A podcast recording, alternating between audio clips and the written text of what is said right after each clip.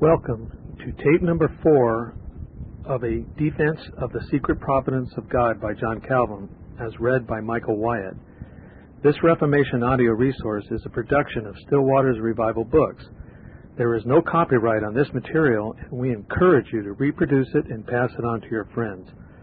Many free resources, as well as our complete mail order catalog containing classic and contemporary Puritan and Reform books, CDs, and much more at great discounts, is on the web at www.swrb.com.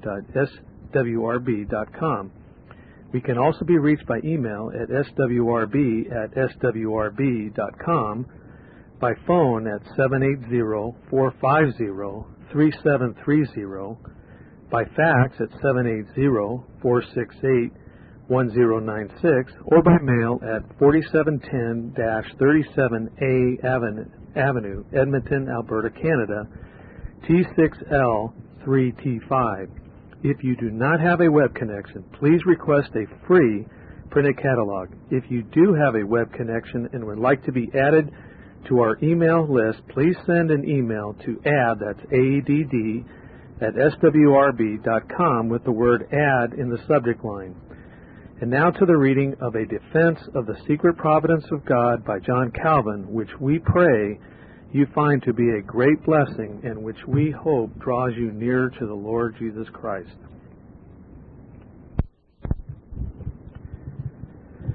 But Ezekiel sets this forth still more clearly and remarkably.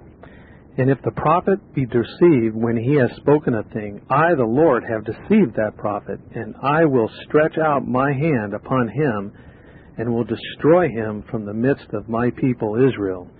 Ezekiel 14, verse 9.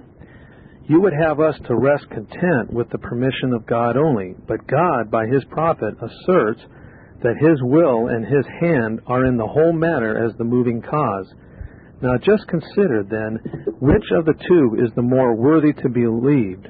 God, who by a Spirit, the only fountain of truth, thus speaks concerning himself, or you, prating about his hidden and unsearchable mysteries out of the worthless knowledge of your own carnal brain. What?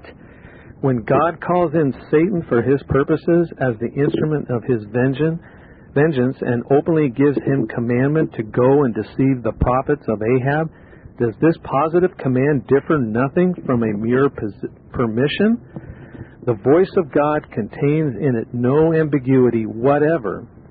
Who, saith God, will go and deceive Ahab for me? Nor does God command Satan in any obscure manner. Go thou and be a lying spirit in the mouths of all his prophets. 1 Kings 22. Now I wish to know from you whether the doing a thing is the same as the permitting it to be done. When David had secretly abused the wife of another man, God declares that he will cause all David's wives to be dragged forth to make an example of the same disgraceful sin openly in the sight of the sun. God does not say, I will permit it to be done, but I will do it. But you, in your wondrous defense of God as you think, would aid him by your fallacious help in thrusting forward your imaginary permission. How very differently does David think and act? He, while revolving in his mind the fearful judgment of God, exclaims, I was dumb because thou didst. In like manner, Job blesses God and confesses that he was plundered by the robbers not only through the permission, but by the will and act of God, for he plainly affirms that it was the Lord who gave and it was the Lord who took away what he had himself given. If upon your authority giving and receiving are to be understood in the same way as willing and permitting, riches so considered are not blessings actually bestowed of God, but they fall into our hands at random by the permission of God. But if you and your foul band should continue thus to cry out against God until doomsday, he will nevertheless in due time fully justify and vindicate himself. But as for us, we will adore and all re- with all reverence those mysteries which so far surpass our comprehension until the brightness of their full knowledge shall shine forth upon us in that day when he, who is now seen through a glass darkly, shall be seen by us face to face. Then, saith Augustine, shall he be seen in the brightest light of understanding, that which the godly now hold fast in faith. How sure, certainly, immut- how sure, certain, immutable, and all efficacious is the will of God. How many things he can do which he yet wills not to be done, but that he wills nothing which he cannot do. With reference, however, to the present article, I will answer you from the mouth of the same godly writer. Quote, These, saith Augustine, are the highly are the mighty works of the Lord, exquisitely perfect according to every bent of his will, and so perfect in exquisite wisdom that when both the angelic and the human natures had sinned, that is, had done not what God willed, but what each nature willed, even by a like will in each creature, it came to pass that what God, as the Creator, willed not, He Himself accomplished according as He had willed. Thus, blessedly using as the God of perfect goodness even evils to the damnation of those whom He had righteously predestinated unto punishment, and to the salvation of those whom He had mercifully predestinated unto grace. For, as far as these transgressing natures were themselves concerned, they did that which God willed not, but, with respect to the omnipotence of God, they could by no means have done what they did without it, nor without its concernment therein. For, by the very act of their doing that which was contrary to the will of God, they were themselves thereby fulfilling the will of God. Wherefore, these mighty works of God, exquisitely perfect according to every bent of His will, are such that in the wonderful and ineffable way that is not done without the will of God, which is even done contrary to His will, because it could not be done at all unless He permitted it to be done. And yet, He does not permit unwillingly, but willingly nor as the God of goodness would he permit a thing to be done evilly, unless, as the God of omnipotence, he could work good even out of the evil done. As to the testimonies of the Scripture which you adduce, they have no more to do with the present mighty question and cause than oil has to do with wine to make a mixture or to dilute the one with the other God, speaking to the Jews by the prophet Ezekiel and addressing them as obedient, says, Go ye, worship every man his own idols. This, I openly profess, is not the voice of God commanding or exhorting, but of God rejecting an impious mixture of worship, a worship by which the Jews had profaned his sanctuary. Now, what else can you conclude from this passage but that God sometimes permits that which to be done, that to be which he disapproves and condemns? As if it were not evident to all that God sometimes commands and sometimes permits by the same forms of expression. God says in the law, six day six days shall thou labor. Here is a permission for sanctifying every seventh day to himself, he leaves the other six free to men. In a manner somewhat different also he permitted of old divorce to the Jews, which he nevertheless by no means approved. In the present case recorded by the prophet Ezekiel, he gives up the double-minded he gives up the double-minded and the perfidious to idols, because he will not suffer his name to be polluted. But how is it that you have forgotten here that all this is wrought by the secret providence of God, by which He ordains and turns to the accomplishment of His own purposes all the movements and tumults of the world, according to His own will? Moreover, corrupting vainly and ignorantly as you do that other passage, Ezekiel 20, verses 24 and 25, you evince how everything sacred is disregarded by an impure and profane person like yourself. The words of God are, Because they despised my statutes, I gave them precepts that were not good. Here you trifle by observing that when they were forsaken by God, they fell into idolatry. But God undoubtedly means that the Jews were given over to the Chaldeans into slavery, and that the Chaldeans, who were idolaters, were oppressing them by their tyrannical laws. But our question now is whether God merely permitted the Jews to be thus dragged into exile by the Chaldeans, or whether he used the latter as rods chosen by himself wherewith to scourge the Jews for their sins.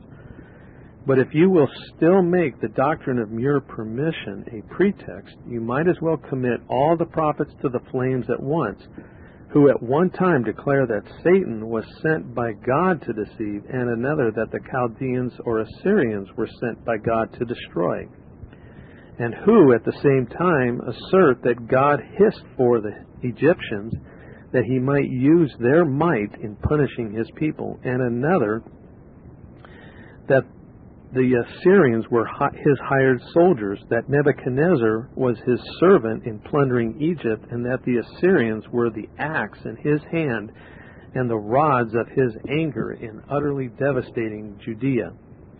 I do not multiply, as I might do, kindred examples, lest I should exceed all moderate bounds of proof. Isaiah 10, verse 5 nor is your inebriated audacity the less manifest where you would vainly make it appear that God sending strong delusions on the unbelieving, that they might believe a lie, means that he permits false teachers to exist, and that as he permitted the prodigal son to fall into riotous living when he had deserted his father, so he permits his prodigals to fall into error and delusion when they forsake him.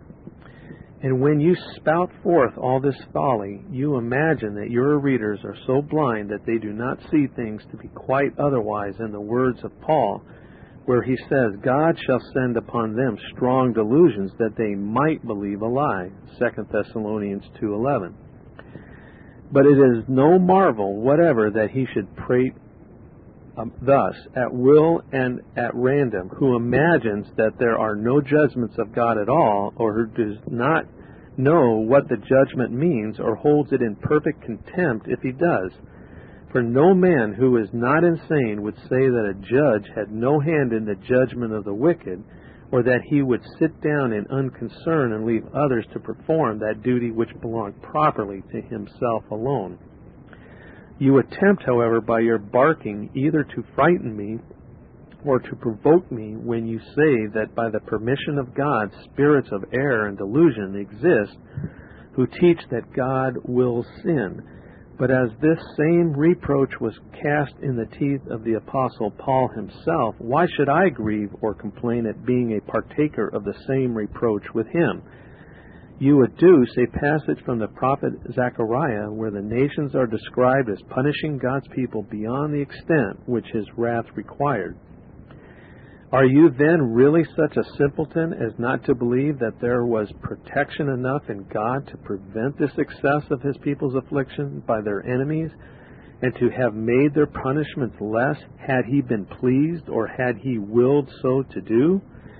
You reply that the words of the prophet intimate this excess of punishment, but you must be twice or thrice dipped in stupidity if you perceive not that God tries the patience of his people in a marvelous manner by the severest proofs, sometimes in one way and sometimes in another, and that he is often at the same time offended by the insolence of their enemies, where he sees them become too much elated with their victories, and when they insult and cruelly use the conquered. Nay, your foolish comments and reasoning fall to the ground of their own accord, directly militating against and mutually destroying each other. For the truth and fact must be either that God positively commanded those profane nations, or he merely permitted them to gently chastise his people. If you reply that he commanded them to do so, I then obtain the conclusion that, though these neighboring enemies were, without cause, afflictive to the miserable exiles who dwelt with them, yet that they would have been without blame if they had not exceeded due bounds in their cruel treatment of them as the conquered and the captives. For who will attribute that to them as iniquity, what they had done at God's command? But you are laboring all the time to establish a difference between the permission of God and His command, thus making it appear that though God commands their enemies to inflict punishment on His people, Yet it was by his permission only that they exceeded all due bounds in the punishment they inflicted. In this same way of reasoning, the Israelites also were deserving of censure, for they also afflicted their brethren of Judah more severely than the wrath of God against them, according to your reasoning, required. But your insanity blinds you so far as to cause you to assert that they would have been free from all guilt and blame if they had been moderate in their vexation of, the, of their brethren. For I have to bring you back again and again to this point that the Israelites sin not only because, by the permission of God, as thou imaginest, they exercised too great severity towards their brethren, but because they took up arms against them at all you, however, hesitate not to declare that there was no sin in their commencing war against their brethren, because God was angry with the people of Judah, and himself armed the Israelites, that they might execute his vengeance upon them at his own command. Whereas I maintain that the Israelites sinned in a twofold sense. First, because they had themselves no intent or desire to do the will of God, although they were really the instruments of his vengeance, and secondly, because their atrocity itself proves that they were destitute of all sense of equity. Nay, at the very outset you betray your shameless ignorance in your pretending that men, as far as they are themselves concerned, err and fall by the permission of God, whereas such a representation of the sacred matter is impious and profane it is making God to give permission to men to do evil in reference to their own actions as considered in themselves, while the reality and truth are that God severely prohibits and solemnly forbids the doing of anything that is contrary to his commands. But why God of his will permits men to do a wrong, nay, why God by his secret decree gives men over to evil, whom he nevertheless commands to continue in the right way, it becomes our sobriety and modesty to, of mind to remain willingly ignorant. To search into this profound secret insolently as you do is rash, rashness, audacity, and madness. How cleverly and appropriately you interpret that passage where Christ, as you make it appear, permits his disciples to go away. John 6:67. Learn from the following reality of the case. When Christ, referring to those who had gone away, turns to his disciples and says to them, Will ye also go away? He is positively exhorting them to persevere and continue with him. For, asking them in grief whether they also would go away, he puts, as it were, a gentle rein upon them to prevent them from falling away with apostates. And is this, I pray you, the manner in which you convert all such forms of speech as these into permissions? Common sense does, I acknowledge, at first sight, take to command to be one thing and to permit to be another. But the fact is that this difference or this sameness is not the same question at issue. The question between us is whether God, in unconcern and inactivity merely observes as an uninterested, unconcerned, and idle spectator all the things that are done upon earth, or whether from his all high throne he rules, overrules, and governs by his divine command every single action of the sons of men. Or if the term permission gives you so much satisfaction and pleasure, answer me this question Does God permit things to be done willingly or unwillingly? That God permits unwillingly is positively denied by Psalm 115, verse 3. The Lord hath done whatever so he willed, or whatever he hath pleased. If therefore God permits willingly to represent him as sitting on his throne as a mere unconcerned and unengaged spectator is utterly profane. Wherefore it follows that God determines and rules by his own counsel whatever whatsoever he wills to be done. But you are for bringing with child's talk this sublime mystery of God down to the rule and measure of common sense. Please turn the tape over and continue listening on side two. And as you're objecting and arguing, on the other hand, that Christ so taught all the divine lessons of his teaching as to accommodate himself to the capacity of people of common sense, Christ himself flatly denies this and convicts you at once both of lying and of impudence in the matter. Hear you not Christ himself declaring that he spoke in parables to the very end that the common people or people in general might hear and yet not understand? It is indeed quite true that the Holy Spirit does, for our sakes, everywhere speak in a certain manner, as a nurse would speak to children, but this is a widely, widely different matter from representing, as you do, that common sense is a capable and competent judge of those profound doctrines which exceed in their incomprehensibility the capacity of angels. Paul proclaims about that the natural man receives not the things of the Spirit of God, neither can he know them. 1 Corinthians 2:14. He therefore admonishes all those to become fools and to resign all their own wisdom, who would profit in the heavenly school. In a word, God everywhere vindicates to himself as to his own all true light of understanding.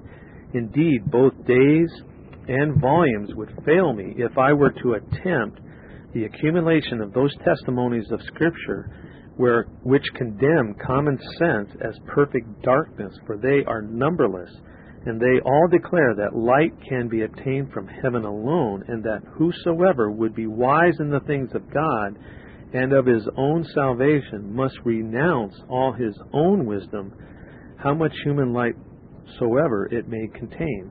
I will content myself, therefore, with one example only. God willed not that the doctrine of the gospel should be preached unto the Gentiles, and he withheld it from even from them even until the coming of Christ. And therefore it is that the apostle calls the gospel the mystery that was hidden from ages, nay, that was unknown to the angels themselves in heaven. Colossians 1:26 and 1 Peter 1:12. Notwithstanding such testimonies as these, however, you will persist in thrusting upon us the sufficiency of common sense, which, by its own natural will and judgment, subverts this very doctrine of the apostle altogether. For you will grant nothing to be even probable but that of which common sense may be the estimator, arbiter, and judge. Whereas the prophet, when speaking of the secret providence of God, exclaims, O Lord, how great are thy works, and thy thoughts are very deep. Psalm 92, verse 5. But you, on the contrary, deny that anything is divine but that which you can measure by the rule of your own reason. What becomes then of the remonstrance of the apostle when he is discussing the mighty question now before us? Why doth he make the appeal? Nay, but who art thou, O man? And again, what meaneth his wonder and admiration? Oh, the depth! How unsearchable, etc., etc. The apostle commands us to wonder and be astonished because whenever we come to the in, incomprehensible counsel of God, all mortal senses and powers fail before it, whilst you all the time will admit nothing that you cannot see with your own natural eyes. Article 4, that is calumny, number 4. All the crimes that are committed by any man whatsoever are, by the operation of God, good and just.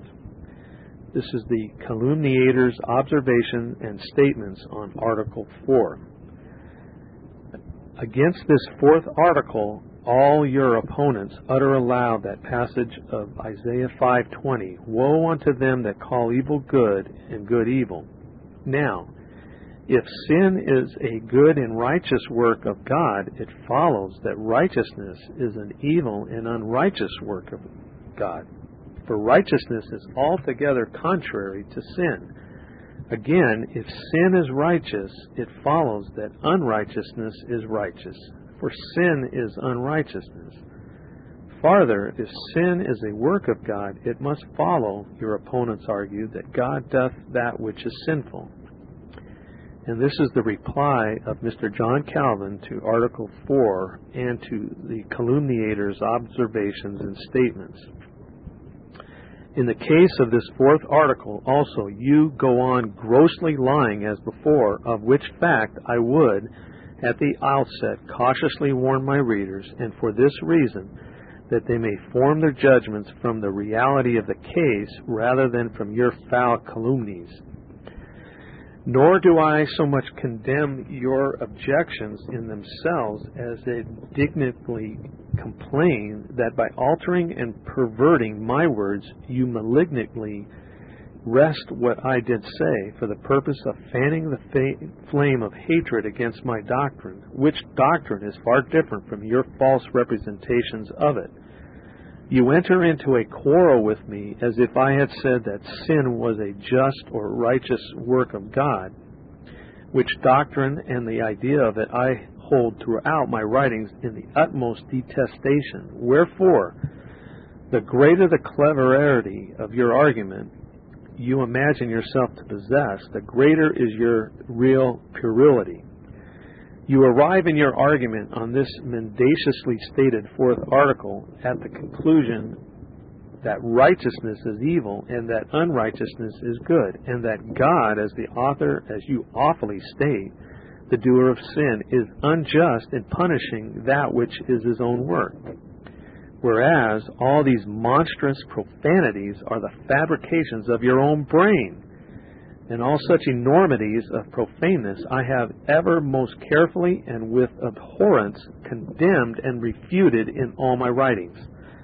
You yourself, however, will one day find to your sorrow how abhorrent a crime it is to trifle and lie in this manner concerning the secret mysteries of God and that you may clearly understand that you are not dealing with me in this your war against the truth, but with the supreme judge of heaven himself, whose tribunal you may be assured you can never escape. Listen to that which Job testifies, and certainly under none other influence than the inspiration of the Holy Spirit, that the doings of Satan and of the robbers who plundered him were the works of God himself. And yet Job never in an extremist idea charges God with sin. No such most distant intimation is found in the patriarch. On the contrary, he blesses God's holy name for what he has done by Satan and by those robbers. Job 1:21. So also when the brethren of the innocent Joseph sold him to the Ishmaelites, the deed was evidently a most wicked one. But when Joseph ascribes this to God as his work, so far as he so far is he from imputing sin to God that he considers and lauds his infinite goodness, because that by his very means he had given nourishment to his father's whole family. Genesis 45. Again, when Isaiah declares that the Assyrian is the staff of God's wrath in his righteous hand, by which he was about to work that terrible slaughter by means of the Assyrian, Isaiah 10:15, the prophet thereby makes God the author of that awful destruction, yet without the least imputation of sin to God or the most distant idea of it. In like manner, when Jeremiah curses those who do the work of God negligently, Jeremiah 48:10, the prophet by the work of the Lord means all that cruel destruction which their enemies wrought upon the Jews. So go then, therefore, and expostulate with the prophet, and declare to him that he has made God to commit sin. In a word, all who are in the least acquainted with the Scripture know full well that a whole volume might be made of like passages of the Holy Scriptures, where God has made the author as commander of the evil and cruel deeds done by men and nations. But it is utterly vain to spend more words upon a subject so well known and self evident. Was it not a signal manifestation of the grace of God when he spared not his own son? Was it not an equally marvelous exhibit of grace in Christ when he delivered up himself? Now wilt thou really here affirm with thy foul and profane mouth that God sinned in thus ordaining the deed of this crucifixion of his Son, and ordaining the men also who should do the deed acts 4:28 was God's work of the offering up of his only begotten son a sin in him? Oh no. All godly persons very easily untie this knot as Augustine does in the following clear and striking manner. Quote when the father gave up the son when the lord gave up his own body when judas delivered up the lord How was it that in this one same delivering up, God was righteous and man guilty? The reason was that in this one same thing which God and man did, the motive was not the same from which God and man acted. Hence it is that Peter, without hesitation, declared that Pontius Pilate and Judas and the other wicked people of the Jews had done what God's hand and his counsel had afore determined to be done. Acts 4:28. As Peter had just before said, him being delivered by the determinate counsel and foreknowledge of God. Chapter Acts 2:23. Now, if you turn your back on the term foreknowledge and, and definitiveness of the terms determinate counsel, will floor you at once. Nor indeed does the former passage leave the least degree of ambiguity behind it, namely that Pontius Pilate and the Jews and the wicked people did whatsoever God's hand in his counsel had before determined to be done. Now, if your understanding cannot hold a mystery and a secret so deep as these, why do you not wonder and exclaim with the Apostle Paul, Oh, the depth! Why do you daringly trample upon them as an infuriated madman? Had you been of a teachable mind, you would have found in my writings explications of this deep matter far more copious than I can here repeat. But present object, my present object is only to blunt the edge of your impudence, that it might not dis- disturb the minds of the weak. Article 5, that is calumny number 5. No adultery, theft, or murder is committed without the intervention of the will of God. The calumniator commenting on Calvin's Institutes, chapter 14, verse 4, uh, section 44. Article 6, that is calumny number 6. The scripture openly testifies that evil doings are designed not only by the will but by the authority of God. The calumniator's statement and observations. Against this fifth and sixth articles, your opponents bring these and many other arguments. If they say God will sin, God is the author of sin. And again, if God will sin, they argue, it is not the devil that will sin, for the devil is the mere servant of God. And they affirm that if God's will sins, he must be inferior, inferior to many men, for many men are unwilling to sin. Nay, the nearer any man approaches to the very law of nature, the less he is, the less he will sin. Else, how is it that Paul says, "The good that I would, I do not, but the evil that I would not, that I do"?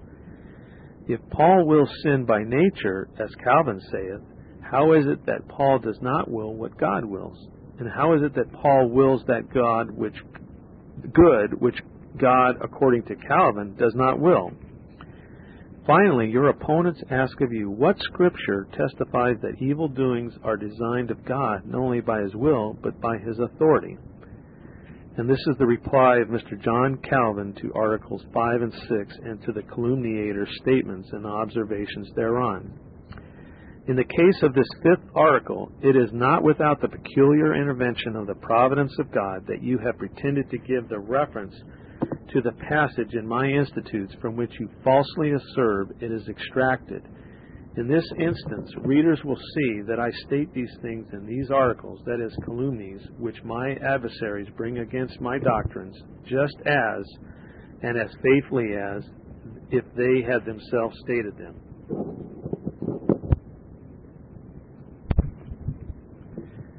Now, seizing as you do upon this mutilated passage, do you not deserve that everyone who passes you should spit in your face? And though you do not attempt to offer any reference in the case of the sixth article, yet your real audacity takes a wider leap still. Now tell me, did I, who in all my writings so reverently and solemnly declare that whenever and wherever sin is mentioned, the name of God should be kept and all solemnly wide out of the way? Did I ever or anywhere assert that evil doings were perpetuated not only by the design but by the authority of God? Most certainly nothing can be uttered too powerful or too severe in condemnation of such monstrous blasphemy. I am willing to hear all that you or any man can say in its abhorrence. Let not my name, therefore, ever be associated with its horrible profanity. How successful you are in deceiving fools, I know not, but of one thing I am certain, that if anyone will t- just take the pains to compare your foul inventions with my genuine writings, your dishonesty and wickedness will leave you painted in your true and ex- execrable colors. You profanely contend that if God loves sin, he must hate righteousness, and you utter many things in the same line of profanity. And why do you utter them but that you might be forced at last to subscribe under your own convictions to my written doc- doctrines? For not yesterday only, nor the day before yesterday, but for these many years past, I have written and spoken concerning Job thus If in the spoliation of that patriarch by robbers, the work of God and of Satan and of the plunderers were one and the same in the act abstractly considered, how is it that God is clear of all the, that fault as he sacredly is, of which fault Satan and the robbers are guilty? Why, it is thus. If in the actions of men an entire difference exists when the motives and ends of those actions are duly considered, so that the cruelty of the man of that man is condemned who barbarously pierces the ears of a crow, or the sacrilege of him who kills a crane, a bird in, in, held in so much religious veneration among the ancients, while the sentence of that judge is lauded who sanctifies his hands by putting to death a murderer. Why should the position of God be held inferior to that of man? Why should not his infinite righteousness vindicate him and hold him separate from a participation in the guilt of evil doing men. Only let readers cursorily observe what I am now about to subjoin. Nay, let them carefully read the whole of that part of my institutes where I am discoursing on the providence of God, and he will in a moment see that all thy cloudy minded objections discussed, exposed, answered, and refuted.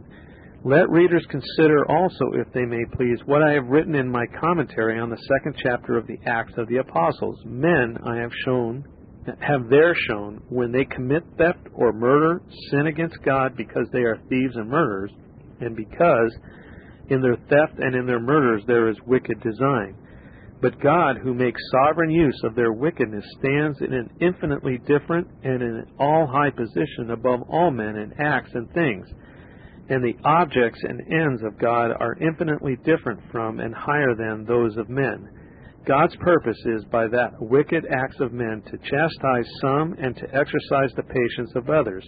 Hence, in all these his uses of the evil doings of men, God never deviates in the remotest degree from his own nature, that is, from his own infinitely perfect rectitude. If, then, an evil deed is thus to be estimated according to its end and object, it is fully manifest that God is not, nor can be, the author of sin. This ends the reading of tape number four of A Defense of the Secret Providence of God by John Calvin. Please go to the next tape in the series. Thank you. This Reformation audio resource is a production of Still Waters Revival Books. Many free resources, as well as SWRB's complete mail order catalog containing classic and contemporary Puritan and Reformed books, CDs, and much more at great discounts, is on the web at www.swrb.com. We can also be reached by email at swrb at swrb.com, by phone at 780 450 3730 by fax at 780-468-1096 or by mail at 4710-37A Avenue, Edmonton, Alberta, Canada, T6L3T5. If you do not have a web connection, please request a free printed catalog. If you have a web connection and would like to be added to our email list, please send an email to at, um, add, that's ADD, at swrb.com with the word add in the subject line.